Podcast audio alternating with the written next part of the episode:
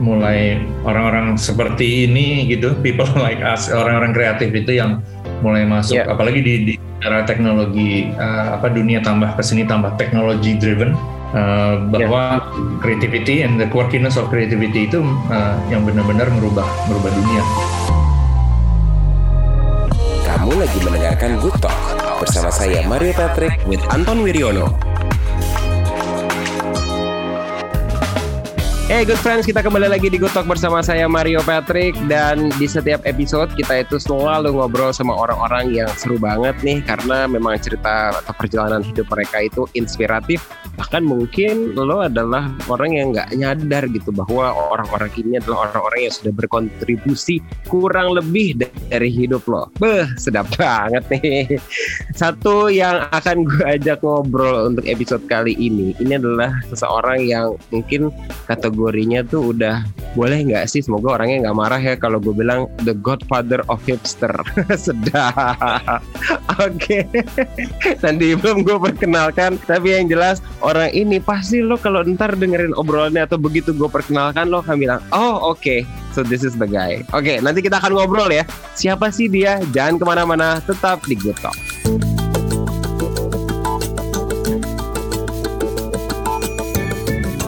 Kita kembali lagi di Talk masih ada Mario Patrick dan sesuai dengan janji uh, saya nih tadi ya good friend kalau misalnya kita akan ngobrol sama orang yang kenapa sih ini kategorinya sebagai the godfather of hipster? Karena uh, beliau ini salah satu uh, yang dia lakukan adalah menciptakan sebuah konsep store yang bernama The Good Step ya ini udah top of mind banget sih sebenarnya gitu. Dan ya kenapa gue bilang karena ini bisa menjadi salah satu trendsetter di kalangan hipster ataupun juga secara generalnya dari fashion dan juga lifestyle terutama untuk lokal-lokal brandnya sih yang paling gue salut sekali.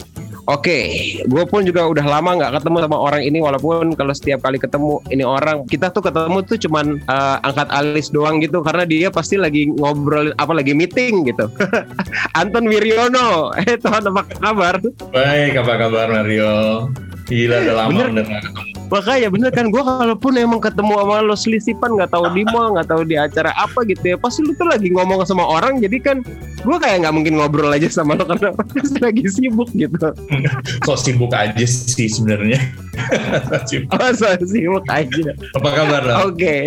baik baik baik. Apa kabar lo juga ton? Gimana kerjaan? Sibuk banget ya kayaknya pandemi ini malah. Lumayan ya, maksudnya emang ya gimana ya kita harus adjust uh, gue selalu ngerasa kita nggak boleh nggak boleh nyerah nggak boleh ya kan? Nggak boleh berhenti inovasi. Jadi uh, pemikiran itu gue pakai juga di pandemi dan untung untungnya bisa bisa tetap bergerak gitu ya. Walaupun obviously banyak yang ini ya banyak yang berubah dan banyak yang nggak seperti dulu lah gitu. Ya yeah, everything's back to normal with few adjustments ya. nggak sih? Gitu kalau menurut gue sih kan bener.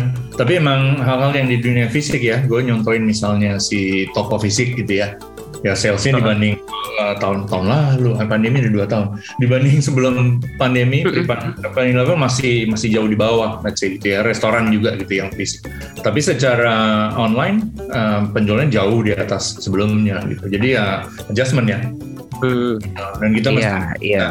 ya untungnya kita udah nempetin diri di di dua-dua space itu gitu ya. Karena konsumer kita emang di dua-duanya gitu kan. Apalagi yang anak-anak muda gitu kan banyak di online ya jadi untungnya kita ada di situ gitu Iya, gue tuh jadi kepikiran sekarang dengan perubahan habit ya karena mungkin uh, quote unquote dipaksa gitu ya kita harus berubah gaya termasuk juga dalam berbelanja gitu.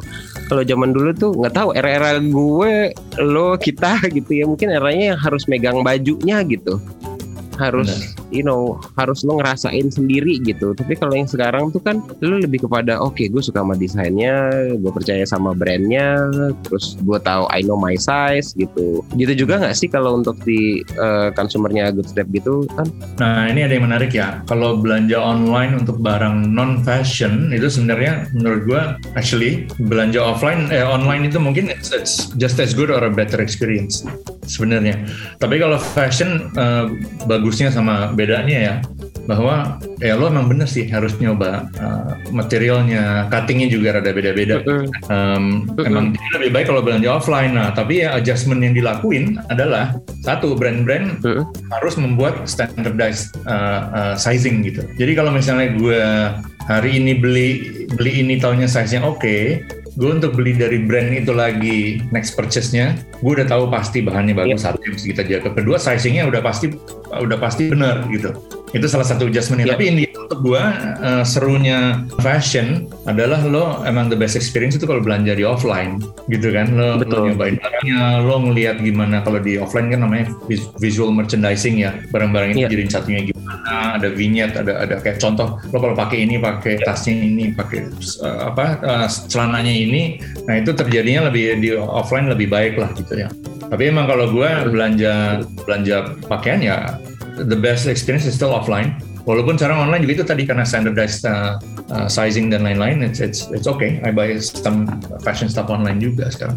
Iya sih karena kalau size itu kan biasanya orang akan menyebutkan satu standar gitu. Misalnya kalau gue let's say nyebutnya oh gue kalau Zara size-nya L gitu misalnya gitu itu Benar. yang akan menjadi satu standar setiap kali lo beli bahkan ya untuk di brand-brand yang lain gitu ada satu brand yang emang mungkin uh, sering lo beli atau maksudnya lo adalah pengguna tetapnya si brand itu itulah yang akan menjadi uh, patokan dari sizing lo gitu.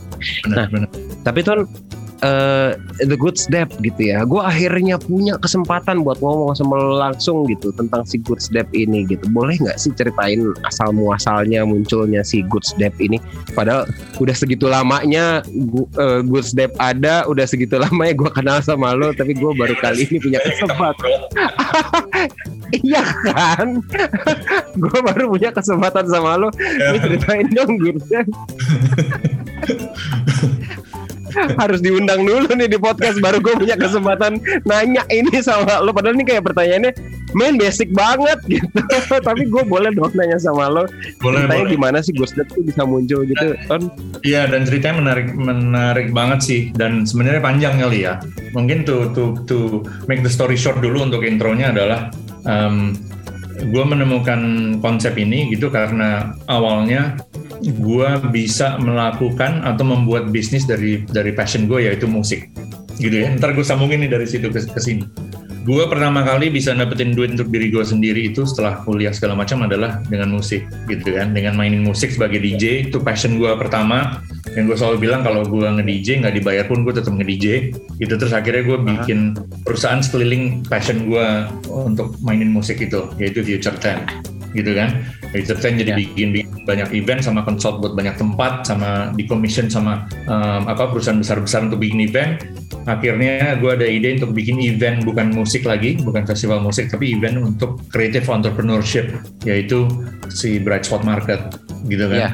Nah, dari kita ngomongin uh, apa uh, hipsterism itu, Nah mungkin tuh pertama kali ya uh, ada ajangnya untuk orang-orang yang pada waktu itu kan hipster culture pada waktu itu uh, besar ya ini ngomong berapa belas tahun lalu 11 11 tahun 12 tahun lalu yang akhirnya si Bright Spot berkembang dari 5.000 orang yang datang 25 vendor yang yang uh, partisipasi ke event terakhir sebelum pandemi yang datang 79.000 orang vendornya yang tadi 25 uh, vendor jadi 240 hampir dan waiting listnya 350. Itu kemarin kita di Ashta, District 8 sebelum mereka buka, kita yeah. Iya. uh, take over satu gedung bikin um, bukan pop up market lagi itu pop up mall ya kita isi dengan uh, semua uh, penjual dan semua activity gitu hmm. ada ada conference-nya ada musiknya tetap ada art uh, apa uh, exhibitionnya segala macam itu nah dari Bright Spot uh, momentumnya, movementnya kelihatan bahwa there's a lot of, a bunch of people yang looking for more interesting things yang terkurasi untuk hidupnya dan banyak yang yang utama adalah ini pushnya kita dan the main reason why we do this untuk nge-push local scene-nya gitu kan Spot hmm. pertama ngeliat wah orang ke mall semuanya beli barang luar barang lokal kesempatannya cuma sedikit lah waktu itu cuma ada di 47 ada beberapa brand-brand kecil uh, banyak orang yang pada sekolah masak ke sini pada mulai bikin makanan yang seru-seru cuman uh, platformnya nggak ada gitu kan Nah, tahunnya ada tuh movementnya, yeah. uh, uh, the, the soul hipster movement yang kita bilangnya pada waktu. Hipsterism sekarang udah blend in into like uh, uh, apa everyday mainstream uh, thinking sih ya menurut gue semua orang udah berpikir seperti itu kita bisa bahas nanti. Um, nah tapi momentum itu gue ambil untuk bikin sesuatu yang uh, apa gue bisa bikin platform di mana brand-brand ini orang-orang ini bisa uh, on a daily basis datang beli uh, nongkrong gitu kan. Uh, jadi uh, berputar terus gitu bisnis. Dia bikin brand buat bright spot bright spot cuma setahun dua kali awalnya habis itu tahun setahun sekali in between dia bisa bisa bisa jualan di kita dan hopefully menginspire selalu menginspire others to maybe do the same untuk untuk gedein uh, local scene of everything gitu kan tujuannya waktu itu dan yeah. sekarang ada ada the good step gitu. Oke, okay. Tuh gue masih amazed banget dengar ceritanya karena aduh gue inget banget itu masa-masa bright spot muncul tuh kayak lo mati aja lo kalau nggak ke bright spot gitu ya kayak lo harus banget nih ke bright spot gitu karena karena apa ya? Karena ya gitu kayak you know kalau gue tuh kan gue FOMO ya gitu fear of missing out gitu kayak oke okay, gue mau ini aja gitu ya walaupun banyak baju-baju yang ada di situ kayak nggak muat buat gue karena ini it made for skinny people gitu ya dan desain desain yang gue iya iya gitu ya ini kalau ngomongin soal fashionnya gitu kalau food food justru gue nggak bisa nyobain semua karena banyak banget gitu pilihannya banyak banget ya. Uh, kita banyak melahirkan brand-brand yang jadi gede sekarang gitu. Banyak start nah. fashion juga. Oh ya food kita salah satu platform yang cukup efektif buat ngelahirin banyak uh, brand gitu tahun ini. I mean, that's nah, itu dia, itu dia, itu dia. Uh, dan tapi yang gue inget adalah dari brand spot lah keluarlah yang brand-brand itu yang bahkan dikenalnya bukan hanya untuk di komunitas brand spot aja, tapi juga Aduh, gue tuh lupa nama mereknya. Gue masih punya satu celananya yang sekarang udah tentu udah nggak muat, tapi gue masih ada karena gue, I love the design. Dan dan terakhir tuh mereka dari kenalan gue di Bright Spot itu gue uh, jadi salah satu newsnya mereka di Jakarta Fashion Week gitu. Jadi maksudnya oh, gitu. mereka naik kelas banget gitu ya, more than just a community from the start apa uh, apa starting pointnya gitu di bright spot mereka bisa masuk ke yang skala yang lebih besar lagi Jakarta Fashion Week like the biggest Benar. fashion week di Indonesia gitu sebagai trend setting trendsetter uh, di Indonesia gitu untuk dalam hal fashion gitu jadi memang exactly. gue melihatnya bahwa ini adalah sebuah awal yang sangat bagus banget gitu untuk uh, membangkitkan ya orang untuk uh, berusaha gitu maksudnya either di fashion atau di uh, apa di makanan Apa pun. di culinary ya, di makanan. Even in music ya. Music juga kita juga jadi platform di mana band-band baru DJ DJ baru segala macam pada pada ini pada pada perform ya pada ngerilis ininya gitu projectnya atau album iya. barunya segala macam gitu. Kan emang orang-orang udah ada di thousand people gitu kan selama empat hari. Hmm. terus uh, ini orang-orang yang emang datang untuk uh, mendiscover untuk mencari. Apalagi nih kreasi dari dari community creative community Indonesia gitu kan. Dari seni yeah. gitu. Seni juga kita juga juga banyak tuh yang um, kita commission untuk bikin uh, apa uh, exhibition instalasi di kita. Kita ngeliat juga jadi jadi ini juga berkembang juga mereka gitu. Memang karena audiensnya ya and it's not about us. It's not it's never about us. It's always about si creatorsnya ini gitu kan the community of yeah. creative uh, creators sama orang-orang yang berjiwa kreatif yang datang ke situ. Emang mereka um, tadi yang kita bilang dulunya hipster gitu kan. Sebenarnya masih sampai sekarang gue rasa it's still the same it's still hipster. Cuman emang mungkin disebutnya udah bukan itu gitu. Disebutnya emang uh, anak zaman sekarang aja gitu kan orang zaman sekarang gitu yang lebih gue waktu itu ngobrol sama Sabila kayak hmm. uh, renaissance person gitu ya orang yang zaman sekarang orang tuh kayak yeah. uh, banyak gitu kan tahu banyak dalam yeah. mengenai banyak hal hipsterism kan dia ngerti seni ngerti uh, film yang bagus ngerti brand yang bagus ngerti mengenai environmental issues gitu, ngerti mengenai teknologi, udah mulai beli NFT gitu loh. Kayak tahu banyak mengenai semua karena yeah. emang that's we live in, informasi sekarang itu. Nah, we celebrate that sebelum teknologi datang dan teknologi datang we still celebrate that. Makanya jadi platform yang efektif untuk orang mendiscover creativity gitu kan.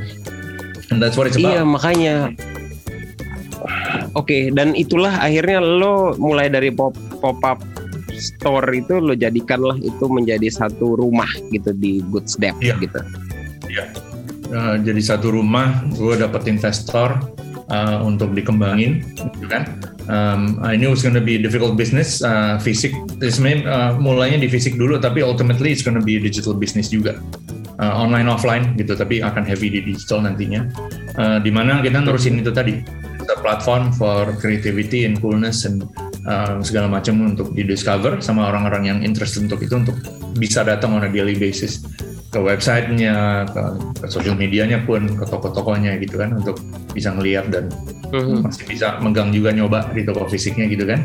Beli di situ mungkin yeah. tapi juga bisa pulang ke rumah, they can buy it online ataupun dia udah discover brand-brand itu bisa beli langsung dari brand-brandnya gitu, and, you know, anywhere.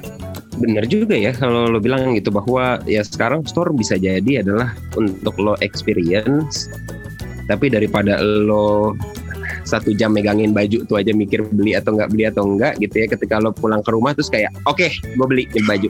Iya. Gue online. Masih bisa beli online. Kalau available di situ. Nah yang dilakukan kadang-kadang. Satu kan uh, banyak brand-brand di kita mereka uh, bukan sengaja limited edition ya, cuman emang kadang-kadang they make small batches of stuff, emang karena hipsters gitu kan. Yes um, maunya bikin small batches, kind of uh, apa limited limited quantity, um, yeah. nggak mau di repeat sering kali, which we we like gitu kan, which we think is cool. Um, it, it makes uh, apa namanya retail lebih menarik gitu daripada barangnya ada di kayak ya kan? Yang terjadi sebelum Bright Spot lo uh, sama Goods lo ke mall ya brand-brandnya itu itu aja barang-barangnya bisa temuin di mana aja gitu kan? Nggak ada cerita iya, di belakangnya gitu. Lo beli mungkin banyak yang punya itu juga gitu gitu kan Uh, kecuali lo juga luxury, which is lebih jarang tapi mahal gitu kan. Ini kan yeah. Uh, the proposition is nggak mahal, tapi juga unik dan ada cerita di belakangnya. And it's a bit rare gitu. Jadi lo mesti cepat-cepat beli. Iya juga ya. Susah nggak sih ngadepin uh, orang-orang with uh, you know tingkat kreativitasnya yang tinggi sekali, tingkat pengetahuannya yang luas sekali. You deal with them nggak cuma satu dua orang, tapi kayak banyak banget gitu. Ya, banyak banget, banyak banget, bener. Um, gue udah biasa kali ya, Mar ya. Emang karena eh, dari zaman musik ya dulu kali ya. Dan mereka punya suatu uh, apa namanya pendirian gitu ya dengan musiknya. Jadi emang mungkin gue udah biasa ya. Uh, dan gue sendiri ngerasa gue orang kreatif gitu. Dan gue ngerasa juga uh, di mana kadang-kadang di dunia kayak orang kreatif dibilang ah lo gitu kan lo aneh lo yeah. gitu yang beda sama orang lain. Oh lo nggak bisa berbisnis sama lo gitu ya ya kan? Um, yeah. dan I for these people sebenarnya gitu. And that's why I do what I do di hidup gue gitu. Dari bikin platform buat musik platform buat creativity art dan uh, retail dan food dan lain-lain. Uh, karena gue ngerasain sendiri gitu. Bahwa mungkin emang gue orang masih ngeliat gue susah apa dealing with people like me atau apa maunya nggak jelas gitu kan Nah, tapi hmm. that uniqueness, this creativity, this uh, apa, this this kind of persona itu yang menurut gue menarik dan menurut gue yang bisa bikin dunia jadi lebih maju, ya. Karena kita mulai orang-orang seperti ini gitu, people like us, orang-orang kreatif itu yang mulai masuk, yeah. apalagi di, di era teknologi uh, apa dunia tambah ke sini tambah teknologi driven, uh, bahwa yeah creativity and the quirkiness of creativity itu uh, yang benar-benar merubah merubah dunia gitu. We're in tech companies, we're in uh, apa advertising agencies, we are entrepreneurs gitu kan.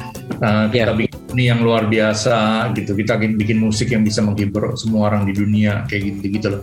Menurut gue it's our time. It's been our time tapi apalagi sekarang gitu. Jadi amazing times we live in even though kita terjebak di rumah selama dua tahun terakhir. tapi iya juga tambah mengasah menurut gua. I think kalau uh, ya gua, kita ingat waktu 1918 ada pandemi juga. Bukan ingat ya, nggak mungkin ingat kita nggak ada di waktu itu. Tapi kalau kita uh, research gitu ya, uh, apa namanya Spanish flu dulu ya, 1918 pandemi yep. mirip seperti ini kalau ngeliat foto-fotonya pakai masker segala macam satu dunia gitu kan yang yang yang meninggal jutaan orang. Yeah. Tapi ingat waktu itu uh, apa film Great Gatsby gitu ya, itu kan 1920s Yes. Roaring Twenties gitu. Jadi habis ada um, pandemi 1918 yang segitu mendampak di dunia, 2020 20s itu Roaring Twenties gitu. Nah menurut gua we're going into that bahwa begitu pandemi ini selesai dan bisa kita taklukkan dengan vaksin dan lain-lain, kita akan masuk ke suatu era yang luar biasa plus teknologi plus um, apa uh, orang-orang yang udah tambah tambah canggih uh, we're in for an interesting 20s lagi. Roaring banget menurut gue man gue I never thought of this before loh sampai lo sebutin loh gitu bahwa bener juga ya kalau kita ambil bahwa si dari si Spanish flu itu tahun 1918 mengorbankan banyak sekali orang gitu dunia pun juga sepertinya waktu itu kalau baca-baca tuh kewalahan sekali gitu dengan situasi. Terus tiba-tiba ya masuklah Iya ya, era dua dua puluhan itu maksudnya ya Great Gatsby itu it's completely new thing lagi gitu bahwa iya ya banget. Lu lihat desainnya semua jadi mewah, super mewah, banyak emas-emasnya, semua orang pakaiannya begitu. Uh, abundance Betul. gitu kelihatannya ya. I was, obviously I wasn't there. Cuman kalau kita ngeliat film-filmnya, baca-baca uh, apa bukunya, research gitu, uh, kelihatannya seru serunya bukan main Roaring Twenties itu. Orang pada joget party ada ada ininya kan. Uh, musiknya segala yeah, macam. Yeah, yeah.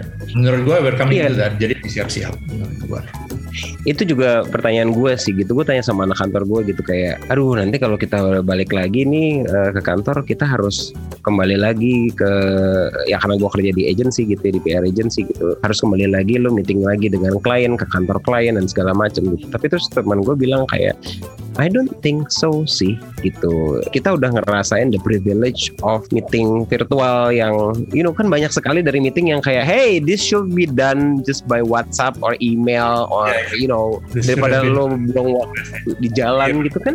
Bener banget. Tapi ya sekarang teknologinya ada ya. Mana eh, ya udah lama sih. Mungkin dulu dulunya ada Skype, tapi uh, Zoom yang melejit ya pas pandemi ya. It's the right yeah. uh, product with the right details of it. Sama lebih seru lah ya si Zoom. Dan akhirnya kita menyadari bahwa there's a lot of things that can be done more efficiently gitu ya dengan right. gue gue nggak nggak usah ketemu lo kita bisa bikin ini gitu kan.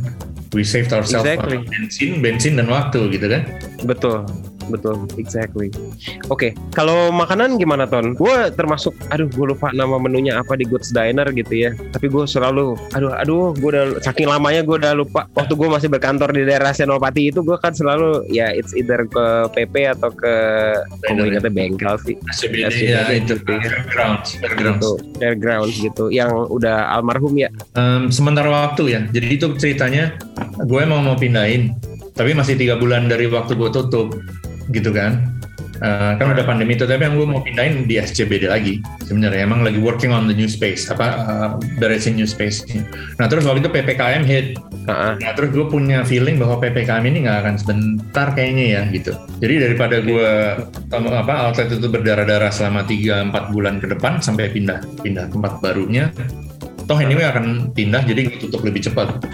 Gitu. oh oke. Okay. so it's not dead dead gitu It's just that. Tadinya tuh jadi gue lagi nyiapin tempat yang baru, uh, masih negosiasi tempat juga masih disiapin, uh, tapi masih 3-4 bulan dari itu gitu jadi nantinya itu tuh itu itu will do a big goodbye terus pindah ke tempat baru nah karena ppkm oh. gua gua nggak tahu gua waktu itu feeling sama sama investor sama partner bilang uh, gua feeling I don't, I don't, I don't think this will be a short ini gitu kan kalau ngeliat negara yep. lain segala macam udah kita kita uh, shut sekarang deh gitu. Mumpung bisa gitu kan. Nah, kita tutup yep. gitu. Dan tutup dadakan tuh. Konsolnya tadi kan mau dirancang pas apa pas pindah. Eh tahunnya juga I mean the good the good, the good. Sedih banget gitu cuman uh, tahunnya an outpouring of apa uh, condolences gitu. Kayak orang-orang wah banyak banget itu gue likes gue di Instagram terbanyak itu gitu. Kayak DM gue banyak banget. Banyak orang ngepost foto-foto dia apa ngepropose di situ yang dia tiap tahun anniversary di situ. Dia ada anak ngasih foto gajian dia pertama dia ngajak keluarga yang makan di situ. Itu ada beberapa gila banget sih. Itu kayak oh kita dulu uh, apa meetingin bisnis kita pertama di situ gitu. Ada yang signing di situ kayak gitu gitu macam-macam banget. Itu seneng banget sih iya. nih tahunnya se, apa suatu tempat ya gue pikir tempat uh, bisnis is a business ya tahunnya uh, like a place of business is much more than than a place of business tahunnya ya gue di situ pelajaran banget sih bahwa emang untuk for a lot of people it's, it's memories dan segala macam gila sih. Iya, Get. karena gue inget banget, maksudnya banyak akun yang di Instagram juga mendedikasikan hari itu gitu ya. Maksudnya itu hari berkabung gitu ya istilahnya. sampai kaget bener, gue sampai bener-bener kaget segitu uh, apa meaningfulnya itu. Emang mungkin satu karena itu salah satu tempat pertama di SCBD, salah satu tempat pertama apa tempat yep. makan dan tempat nongkrong. And it's a community place kan. Kita selalu kayak we don't we try to make it nggak terlalu mahal gitu tapi uh, apa tempatnya welcoming lo mau ngapain di situ bebas lo mau meeting di situ lo mau uh, apa uh, nongkrong di situ lo mau uh, sama keluarga di situ bisa gitu tahunya it becomes a place for for people jadi itu mungkin sesuatu yang rewarding ya sama doing business gitu doing what we do Oke, okay, oke. Okay. Uh, eh, aduh, gue masih pengen ngobrolin ini lagi, tapi kita masih ada pertanyaan satu lagi yang ciri khas jadi uh, di apa Good Talk ini, Good Talk and Good Step. Wih, sounds asik. Ya? Namanya mirip ya. Oke, gue gue masih ada satu pertanyaan lagi, tapi kita break dulu sebentar ya. Jadi jangan ke mana-mana, good friend. Kita akan kembali lagi masih di Good Talk. Kamu lagi mendengarkan Good Talk bersama saya Mario Patrick with Anton Wiryono.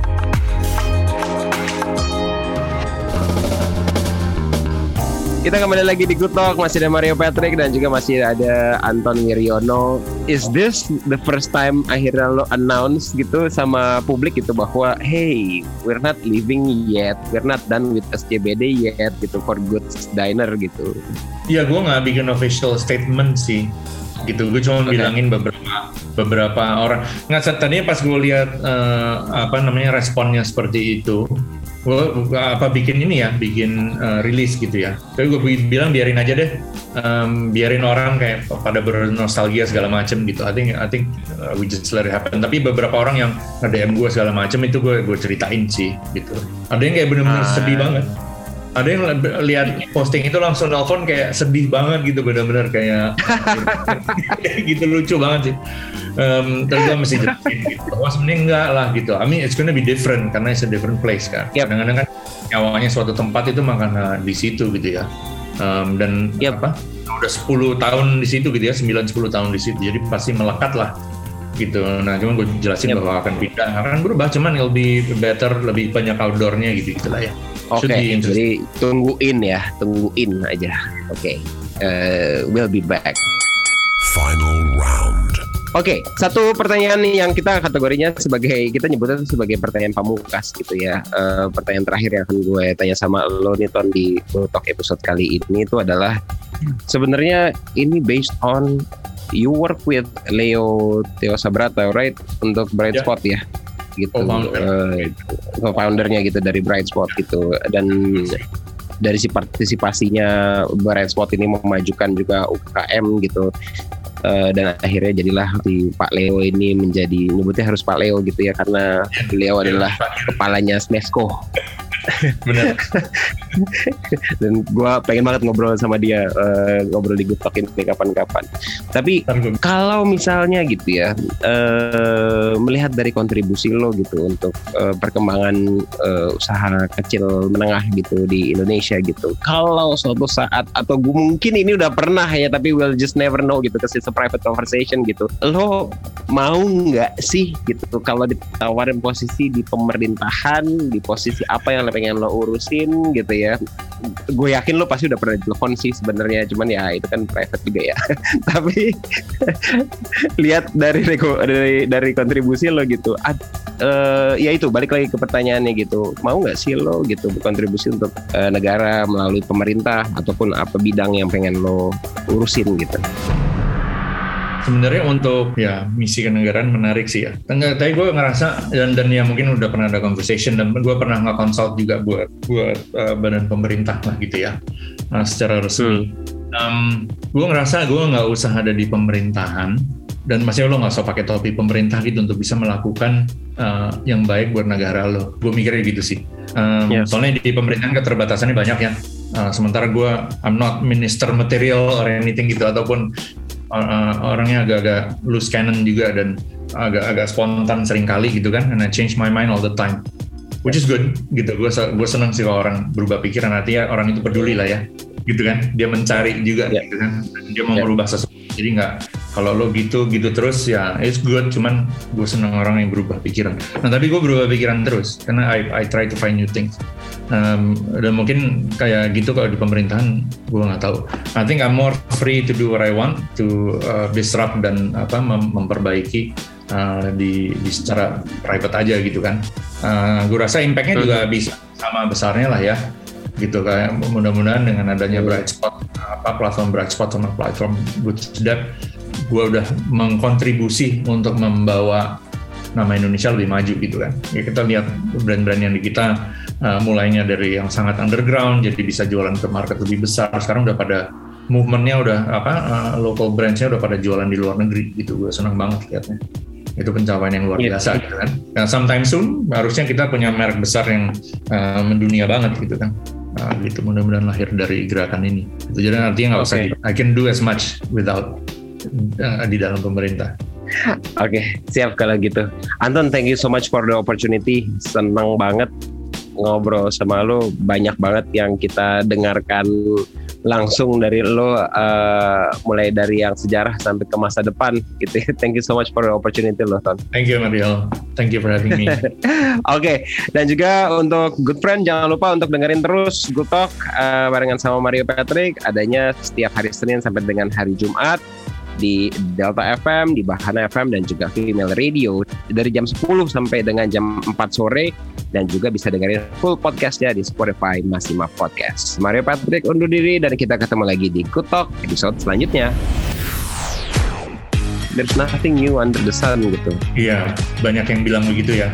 Mungkin benar ya, mungkin semua variasi dari apa apa pun udah udah terjadi gitu kan. Tapi satu kita bisa celebrate sesuatu coming back. Uh, kedua we put a twist on it ya, mungkin ya. Jadi nggak plek-plekan itu gitu kan untuk jadi itu hmm. jadi zaman sekarang.